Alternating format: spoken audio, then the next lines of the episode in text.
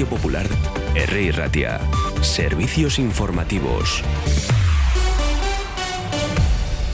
Son las 12 del mediodía. El Lendakari Urcuyu podría convocar las próximas elecciones autonómicas vascas en una comparecencia pública que se celebrará esta tarde en la sede de Lendakaricha tras la celebración del Consejo de Gobierno. Tras suspenderse el pasado martes la reunión del Lendakari con su gobierno por el estado crítico de su madre que falleció esa misma tarde, el gobierno vasco decidía convocar para hoy el encuentro.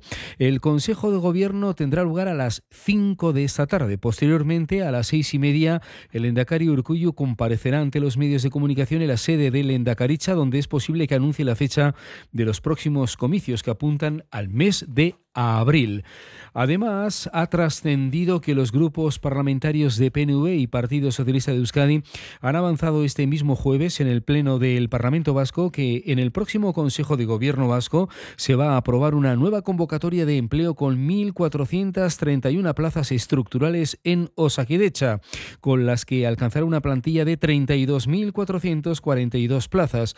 Además, han recordado que los procesos de las OPE actualmente en ejecución OPE 2018, 2019, OPE de reposición 2020, 2021, 2022 y OPE de estabilización 2021 supone la estabilización de más de 11.000 puestos de trabajo de la plantilla de Osakidecha, un tercio de la plantilla.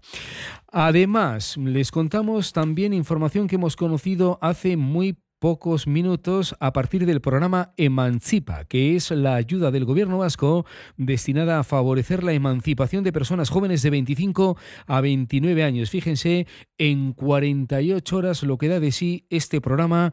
El anuncio nos lo da Jonan Fernández, secretario general de Transición Social y Agenda 2030. Se abrió el, plazo para presentar solicitudes este martes 20 de febrero.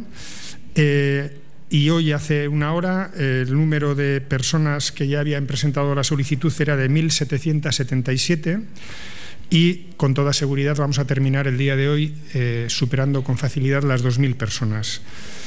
En cuanto a las solicitudes presentadas, eh, el 52% corresponden a Vizcaya, el 33% a Guipúzcoa y el 15% a Álava. De todas las solicitudes presentadas, el 68,6% se corresponde a personas que se han emancipado o lo van a hacer en, una fórmula de alquiler y el 31,4% restante eh, en una vivienda en compra. Después a la una les damos más detalles de esta comparecencia y también asistimos a las palabras del consejero de Educación Joaquín Bildarratz que ha dado inicio hoy en Donostia al segundo encuentro gastronómico 5.0 de formación profesional en Euskadi. Y ahí, evidentemente, Joaquín Bildarratz ha hablado de las escuelas de hostelería en Euskadi. Ahí están nuestros centros de hostelería de los que han salido muchos de los mejores cocineros y cocineras de Euskadi. Esos centros ofrecen cientos de menús cada día en sus comedores y en ese servicio que brindan nos deben mostrar la importancia de esto que he mencionado, de unos buenos hábitos alimentarios alineados con los objetivos que como sociedad nos hemos marcado. Solemos repetir en muchas ocasiones, no basta con formar buenos profesionales, necesitamos buenas personas. La formación humanista es innegociable si queremos que nuestra sociedad avance en la dirección que todos deseamos.